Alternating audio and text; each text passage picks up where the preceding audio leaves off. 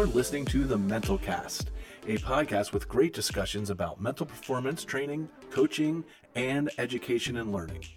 Hosted by Dan Mickle and powered by Soul Performance Academy. Please check out all social media accounts at 717soul and at Real Dan Mickle for up to date information, challenges, and questions.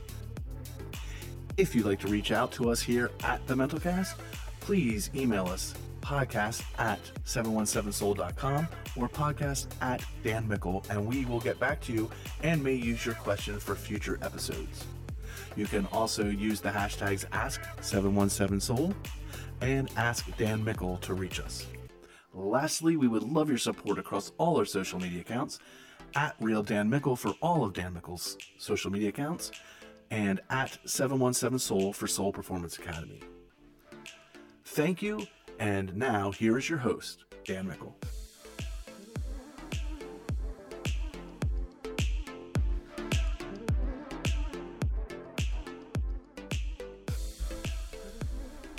Hello and welcome to the Mental Cast. I am the host Dan Mickle, and the Mental Cast is powered by Soul Performance Academy. The Mental Cast is a monthly podcast dedicated to mental performance training, great conversations and discussions about coaching and all things related to it, and maybe some great interviews now and then. Again, you can reach me at all social media at Real Dan Mickle or reach out to us through Soul at 717 Soul danmickle.com, and soulperformanceacademy.com. Welcome to the premiere of season five. I'm excited to launch this next season. And if you happen to listen to the ending of season four with my State of the Universe address, you know that this season is going to be a little bit different because we are going to be looking at me and fixing me. And you know, at the end of last year, I had a chance to really take a step back and just kind of look at how I was doing things and what was really important. And I just realized that I wasn't where I wanted to be. Now, don't get me wrong, things are going great and I am enjoying life and family and everything, but I just felt like everything wasn't in sync. And part of that reason is I just didn't take the time to stop and look at what's going on and really evaluate what's going on. So, why am I doing this? Well, first off, I'm doing this for peace of mind. You know how it is when you feel like something is just off, and we can either ignore it, put a band aid on it, or we can take a really deep dive and look at it. And I decided that's what I wanted to do. Not only would it make some fun content, it'll make me vulnerable, which is something that we'll talk about a little bit here um, later on this episode, but it just also gives me a chance to share my story and what I'm going with a lot of people that might be going through the same thing and kind of figuring out working this out in real time. Um, this isn't prescribed, this isn't laid out for the next six months exactly how I'm going to do it. It's kind of really off the cuff. And those of you that tuned into my podcast, either this one or the Proper Atmosphere, shameless plug, properatmosphere.com um, know that I like to do do things off cuff, unscripted as much as possible. So this isn't all laid out, and um, other than this uh, one sheet I got here for show notes, there's not much going. So everything's kind of going to be from the hip and from the heart, and we're going to go with it, right? So I realized that everyone has pillars, right? What are the things that they rely on in life, or, or what do they base their life on? And you know, I like I like the five pillars concept and I thought, you know, what are the five pillars or the five virtues that really mean a lot to me? And and maybe I need to start there, and that's what I have to look at. So when I say fixing Dan, we are just going to go through my five pillars and look at how I need to reconnect with what my my true values are, my core values are, and how I need to better live them.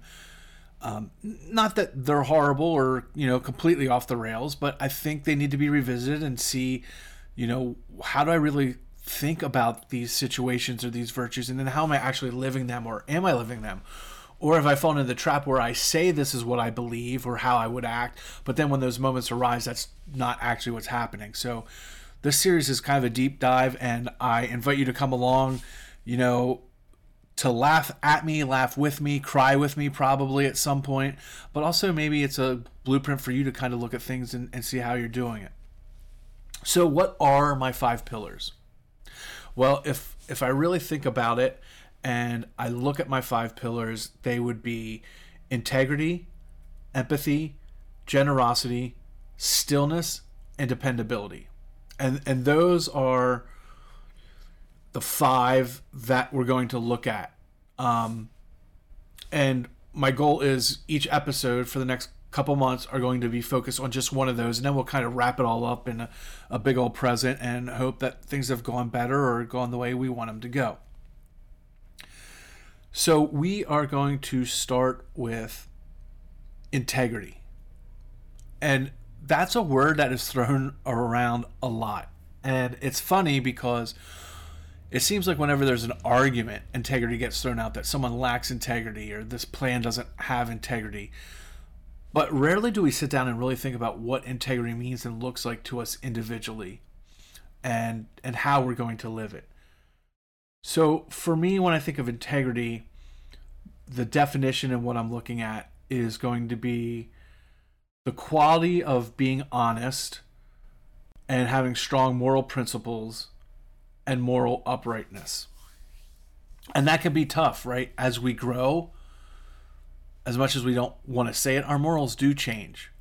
What was acceptable to us in our teens and early 20s may not be acceptable to us now in our 30s and our 40s and you know entering our 50s so integrity is a pretty big deal. And and that's why I want to start out with this. And I like to think that I have integrity but I'm also not naive enough to know that I could do better I can I can certainly do better on things. How can we live with integrity? And it's really easy to say I'm always going to be honest and I'm always going to do what I feel is right. That's the easy part. And I'm not even going to really dive much into that aspect of of what our beliefs are for integrity the easy way we work on that is we write down what our values are and we live by them right?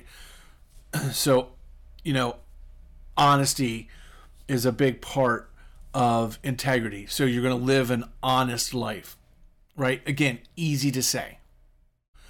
We write it down and oh i'm going to have that strong moral compass. No matter what i'm always going to go the way that you know, ethically and morally, I know I'm right. Again, easy to say. And we can write them down and we can live them and we can try to. But what I want to look at is how do we stray from that and how do we end up in those situations where our integrity is questioned? Because I think too many times we think, well, I'm an honest person and everyone's going to think I'm honest. And what happens is our integrity ends up getting questioned a lot of times because of who we surround ourselves with.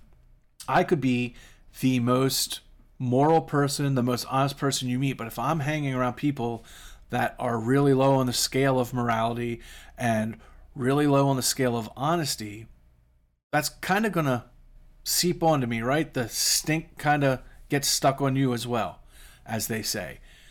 And I think that's one of the things that we don't look at. We work so hard to fix ourselves and be better people, better humans, and better at what we're doing. But we don't take the time to stop and look at the fact that it might be the people around us that are causing the problem. It really has nothing to do with us. And we could take the easy route and say, well, people should know better. People should know that I'm not that person I hang out with. But society and what we do as a society does affect us. This is why people view, you know, different countries and the citizens of different countries in certain ways. People view Canadians in a certain way. People view Americans certainly in a certain way. People look at Ukrainians and Russians and Hispanic and you know all the different cultures that we can bring into things. People automatically have those biases and and think about people that way. So we already know that most people don't always separate individuals from the groups that they're a part of. So when you find yourself starting to have your integrity or your morals or even your ethics questioned, one of the first things I think you need to do, other than looking at yourself, is looking who you are surrounding yourself with. And that could be social circles, that could be professional circles, that could be with the, the company you work for if the company you work for doesn't fit your integrity, doesn't fit your ethics, not only do you have the internal conflict where you're working for a company that maybe you shouldn't be working for, the perceived outlook from people around you are also, well, that's what they must believe in because that's where they're working. You know, if you deep in your heart are against big oil companies, but you work for a big oil company, it's going to be hard for people to believe that you're sincere in what you're saying because you're working for the exact entity that you're rallying against. And the same goes with our social circles and our circle of friends or our teammates. And I realize that sometimes we can't pick those circles. Like we can't always pick our teammates. We're put on teams maybe. But we certainly can figure out how we interact with them and how we hang out with them when it's not required. Because there's the point where if you're hanging out with people that you normally wouldn't hang out because their morals are different or their ethics are different, but you're hanging out with them because you want it, you know, it's better for the team and, you know, we want the team atmosphere. At what point is the sacrifice that you're making for yourself going to corrode that team? And then it doesn't even matter because it's actually going to be so disgenuine that it won't matter what you do. So I think too many times we jump in trying to appease everyone that we end up hurting our own image or even our own sanity in situations for that. So that's the first one. We have to make sure that we're surrounding people with the same values that we want. It does take us back when we talk about global, you know, a global society and global economics. It does kind of take us back to tribalism in a sense because that's why tribes survived. They were like-minded people. People that sort of believed the same thing or wanted the same thing hung out together, and that's what made them better. And then we've had this shift over the, you know, probably the last century about being more global and bring everyone together. But but the truth is that can cause a lot of conflict personally, internally, and then also within the group. Because how do you decide who's right when you you know you get a group of 10 people and you're trying to make a decision it can be tough just to decide where to go to eat let alone how to make big decisions like politics monetary decisions so when we're talking about sports specifically, I have this talk a lot with parents. Stop looking at the events that these teams are going to do. Stop looking at how much they travel, what their uniforms look like, how much dues cost, and start looking at does this club or does this team hold the same values that I do? if I'm playing on a team and I just want to play to have fun, stay in shape, and enjoy it, but I'm put on a team that wants to win national championships and get scholarships or get players into the pros, I'm going to have a lot of conflict. I'm going to have a conflict internally because of decisions that I'm going to have to make. And I'm also going to have conflict externally with the other players on my team that believe in that same thing and want the same thing. And maybe I don't believe that. And I think too many times parents put their players or their kids on teams, or the players themselves pick teams because of the prestige. It's a top team in the area. But it needs to come down to does it fit my philosophy? Does it fit my needs? And am I surrounding myself with people that believe the same as me? And sometimes the only way we know that is if we ask questions. We go to parent meetings, we read websites, we write these checks, but we never take the time to stop and ask, what is your philosophy on this? How would you handle this? Where do you see my son or daughter by the end of the season? You know, asking questions like that to get more feedback to see if you're surrounding yourself with like people, which will help your integrity and also help the integrity of the organization. Okay, next, we need to be aware of low integrity situations, and that can be social media, that can be your daily life. We have to look and see where people are trying to skate around integrity that may affect you, or, you know, we, we just saw it. I realize that not everyone will be listening to this at the same time, but we just saw it happen where a, a JV coach in basketball put on a uniform and acted like a player and now that whole team has forfeited the rest of their season. We have to be careful of situations like that. How do we get a, how how do how am I a player that wasn't involved in that at all, but now going to be labeled as part of that team because that happened? So we have to look for situations. Maybe I could have said something to a parent or someone else. Hey, this is what's going on. We got to get out of here, or someone needs to stop this. There's just no way. There, there's so many checks that that should have never happened. But because people are scared, oh, I'm going to get kicked off this elite circuit or I'll be removed from this elite club, that we start to sacrifice our integrity.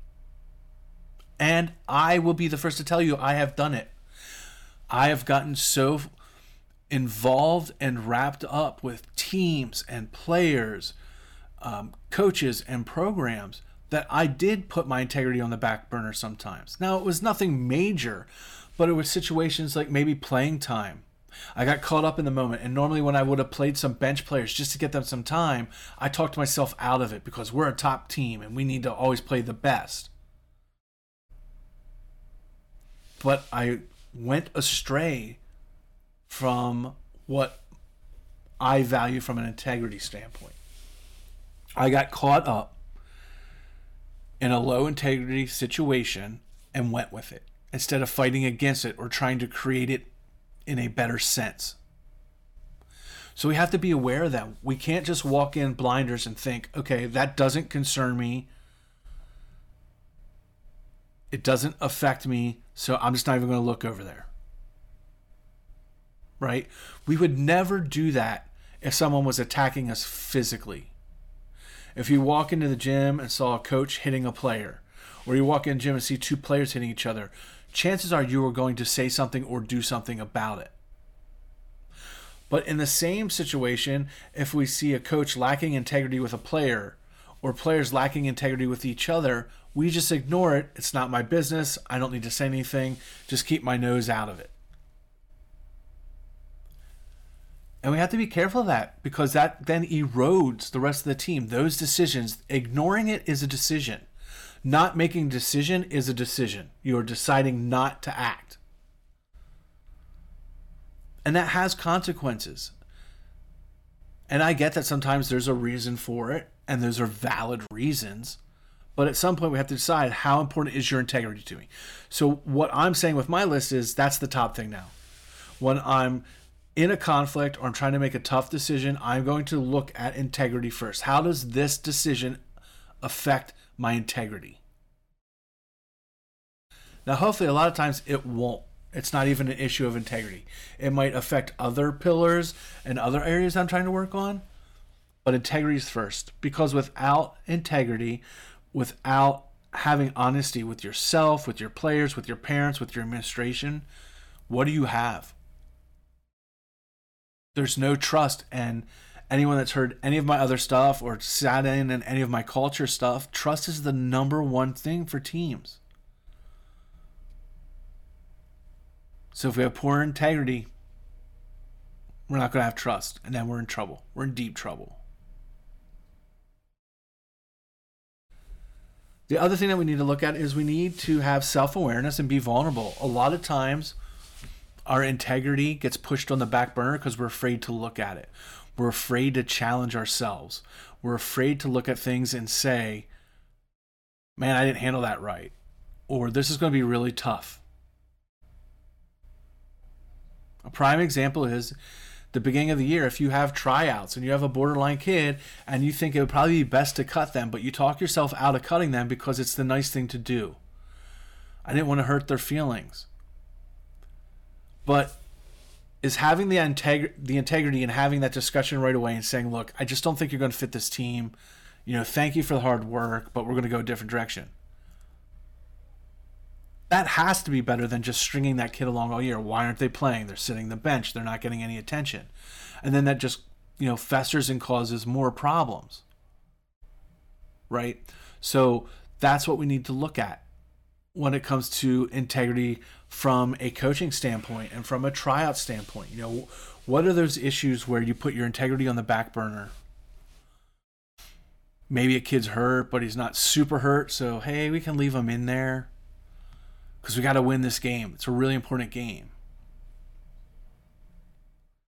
So you're willing to sacrifice the health of a player for that win. I think those are the things that we have to look at from a coaching standpoint when it comes to integrity. I'm not saying it's everything like everyone's cheating like it's a scandal and we're shaving points or we're you know cheating on the scorebook. I'm talking about the integrity of the little things, staying true to your vision, staying staying true to what you want out of your team, out of your classroom. What's your individual integrity? And we have to be self aware and vulnerable. We have to be able to look at ourselves and say, man, I didn't handle that right. Or I'm really letting this slip. I'm, I'm chasing this championship. I'm letting things slide.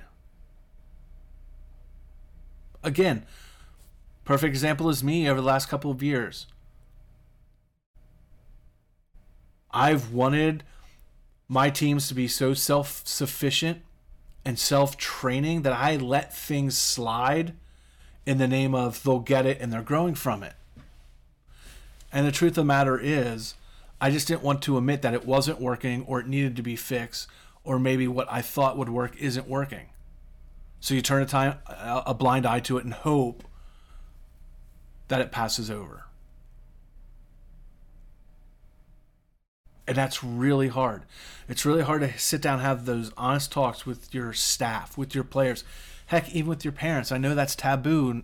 You know, we don't talk to parents. Parents don't talk to coaches. Like, stay away. Ah, right? But the truth is, we're all stakeholders and we have to do a better job of talking about it. And we have to have that integrity. I know a lot of coaches put in that 24 hour, 48 hour rule where you can't talk to a coach after a game or a tournament. But why? I understand that things could get heated. But if you have integrity and moral uprightness, what are you going to say two minutes after the match that you wouldn't say 20 minutes? Now, it might sound a little bit different because you're a little bit heated. But if you have true integrity, what you say in 20 minutes will be the same as what you would have said one minute after that big loss. You just have to work on how you present it and, you know, the words you use, the tone you use. But if you're honestly living by integrity and living and coaching with integrity, that conversation should be pretty close to the same, regardless of when it is, because the points are the same. I made this decision and we did this because I felt like this is the best for the team.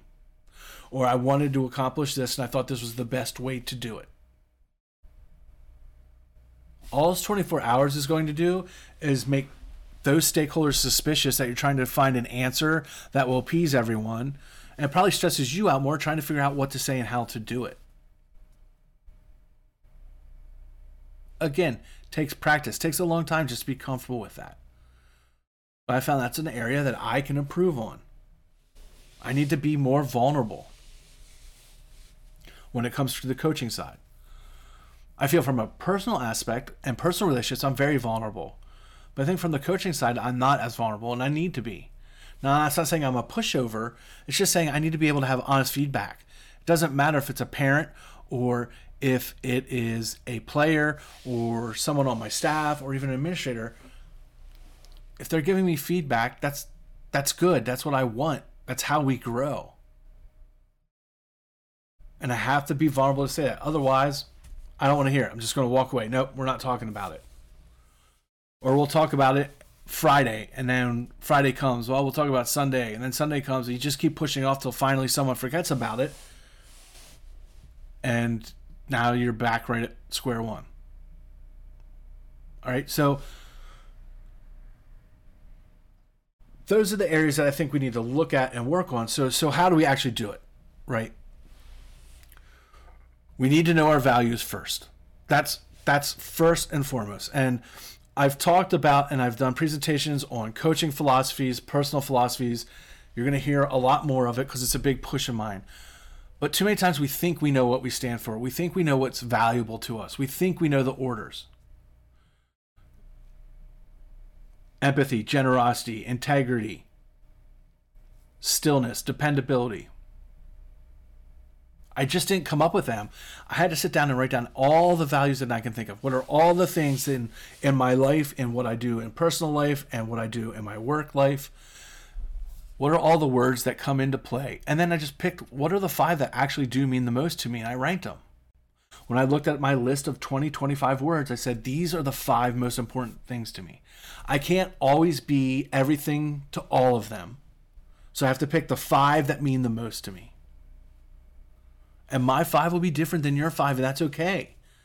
That's what makes us different coaches, different people. We need to celebrate that. But there's too many people that just don't know where they stand on a lot of things. If you don't believe me, walk up to a coaching friend and ask them what their coaching philosophy is. Most of them will stumble around, try to say, well, I believe in blah, blah. But good ones will say, my coaching philosophy is dot, dot, dot, dot, dot, hit the bullet points and tell you what it is. Because they thought about it. And that's where I'm at and pulled into my personal life. This is my life philosophy. And thankfully, my life philosophy and my coaching philosophies, they mesh and work together. But too many people don't think about what their life philosophies are. How many times are you maybe not honest? And I'm not saying like a pathological liar. I'm not saying, you know, anything major, but how many times are you is your integrity challenged in a day? How many times aren't you showing integrity? You know, maybe you're taking money out of the give a penny, take a penny to pay for something instead of you know the the small amount that it's intended for. Maybe you're taking shortcuts. Maybe you're driving the wrong way on a street because you know no one ever drives that way and it's 10 minutes shorter.